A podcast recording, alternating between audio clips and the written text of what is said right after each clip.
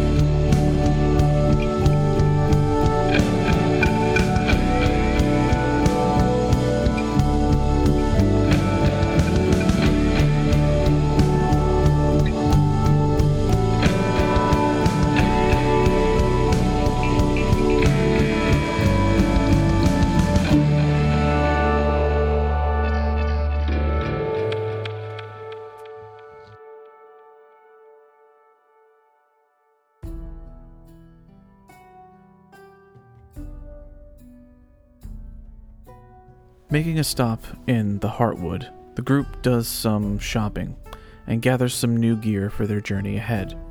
They meet with an Eldrin, Alprana, the proprietor of a shop named the Brass Jackalope. There, they come to a deal uh, with her on several items, but in particular, the vile arrows that Atros had made for the group. Agreements for that and other custom items are made, and as they step outside, they come upon a very familiar tavern to everyone except for Hoshino.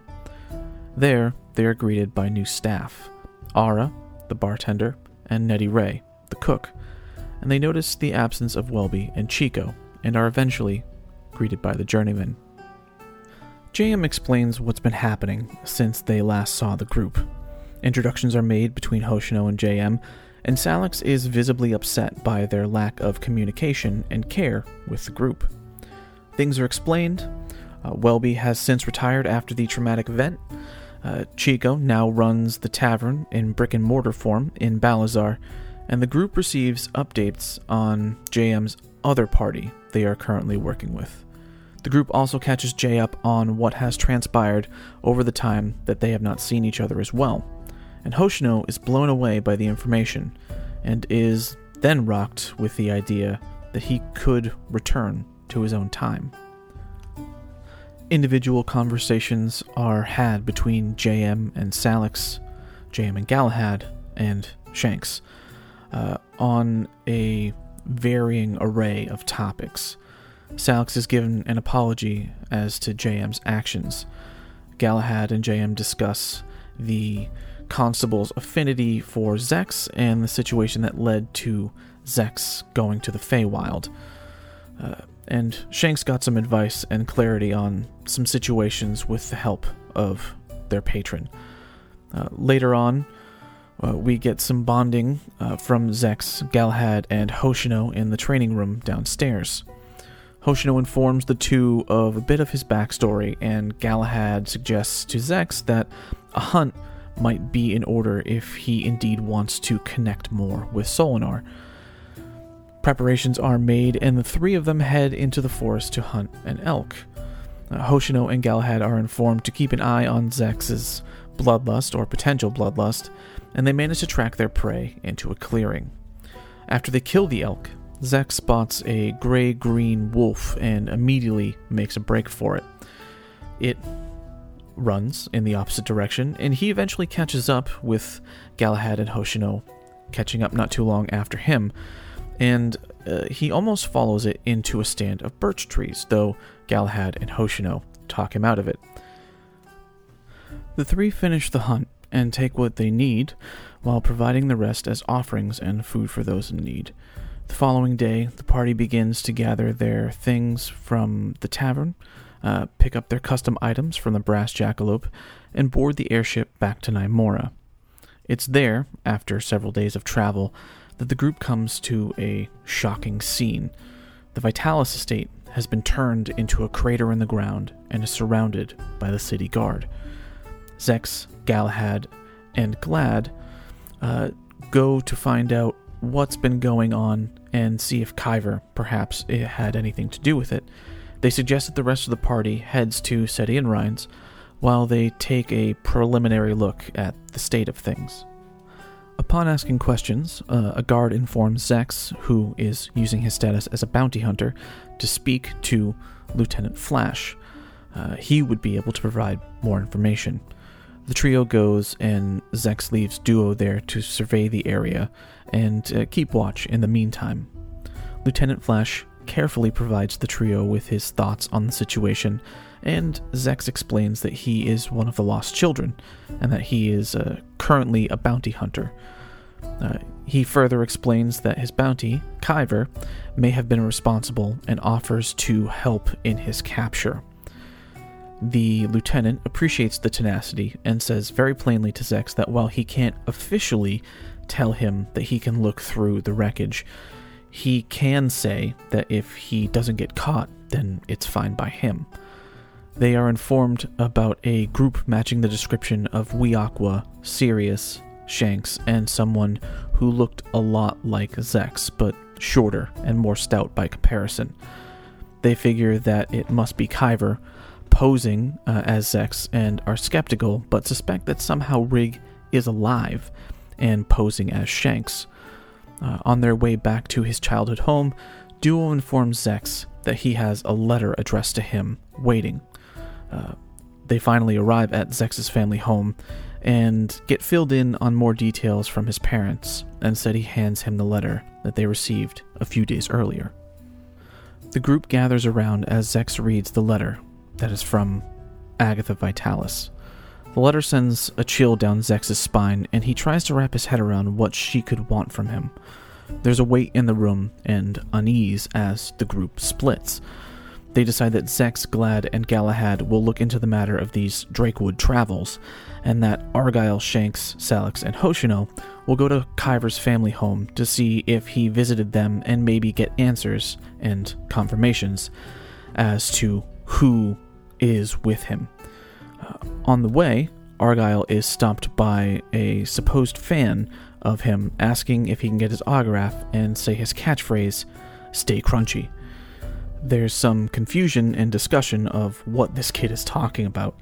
Uh, apparently, there is a tiefling in Naimora that calls himself Fat Arguile, and the group isn't sure what to do with Arguile's potential new alternate. Arriving at the Sabretooth farm, they find his parents safe and thrilled to meet more of Kyver's friends. They find out that Kyver was there in Naimora at the same time that the events with the Vitalis uh, were happening. Kyver's mother, Ria, tells them about who her son was traveling with, and the descriptions match those of Sirius, Weeaqua, Rig, and an armored figure that Shanks believes is Atros. They eventually make their way over to the Light of Elrond temple uh, to talk to Rev and find uh, any information on what's been happening in Naimora since they last spoke, though there isn't much to report besides the obvious. Uh, we move uh, to the other half of the party as the four leave the temple and starts planning a freestyle battle to determine who is indeed the best Arguile. Zechs, Galahad, and Glad try to unlock clues as to the motive, method, and anything the Drakewood travels might have left behind at the bank before heading to explore the underground network underneath the city of Nymora. Galahad and Glad can tell that Zechs's mind is racing and he's trying to keep himself busy, but the sight that he sees down in the vineyard, as it's called, while empty, leaves a lasting impression. There's a lot of Kyver's story that now has a sense of tangibility, and everyone's hearts are a bit heavier for having seen this place. No one thought that just a hundred feet or so below Nymora, this whole time was a complex of horrors. Salix, Arguile, Shanks, and Hoshino are currently exploring ways to lure out this fat Arguile and have a friendly battle of words with him. Uh, they even have a caterer uh, for the event by the way of the murky armadillo. Uh, eventually, while making this plan, uh, they meet Fat Arguile and agree to have a rap battle uh, that very evening. Further preparations are made with the owner, Sen, and they will have an epic rap battle and baked goods just hours from now. And then the time comes to let the battle of food and words commence. The two Arguiles face off in an open courtyard outside of the murky armadillo. Fat Arguile comes at Slim Arguile uh, with an aggressive approach, while Slim Arguile took more of a poetic view of the competition. It was a glorious exchange of words and a spectacular show for the city of, My- of Nymora to behold. Uh, the food was incredible, and the mood was electric as things wrapped, and it was decided that Slim Arguile was the winner by a very slim margin. No pun intended. Towards the end, the group enjoyed the rest of the food and connected with the people of Nymora, Fat Arguile, and eventually the rest of the party. With heavy hearts, Zechs, Galahad, and Glad decided to enjoy this brief moment of joy and to save the sharing of what they found until the next day. Today is a day for revelry and rest.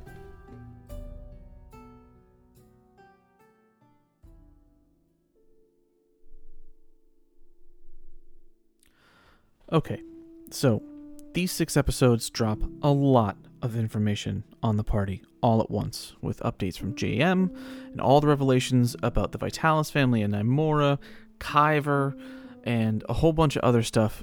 Things just drastically changed uh, regarding context for the party. And what also made this string of episodes very interesting was uh, several sessions only had a partial party at the table.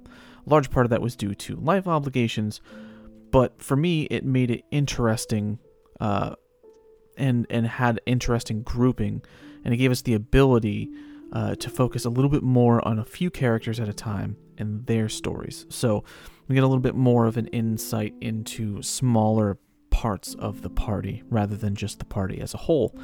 So that's that's me. Uh, that's what I enjoy most about these these episodes here. Uh, Please check out our social media accounts on most major platforms. Just search for the Medusa's Cascade on the platform and give us a follow. We have some cool stuff coming, and it's worth your time checking out. Also, if you're listening on a streaming platform, especially Apple Podcasts and Spotify, please take a few minutes to rate, review, and subscribe. It doesn't seem like a lot, but it does help get the podcast out there for others to discover, and we would all appreciate the love and support. So we'll see you next week for Divergent Paths and in two weeks for Collateral Damage 131. Until then, safe travels.